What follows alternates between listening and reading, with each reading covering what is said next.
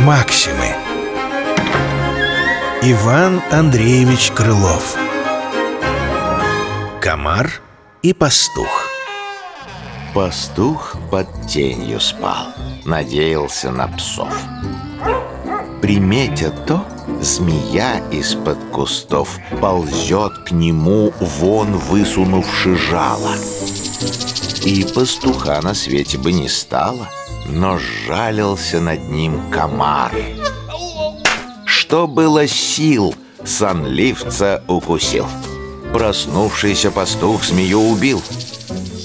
Но прежде комара с просонья так хватил, что бедного его как не бывало. Таких примеров есть немало.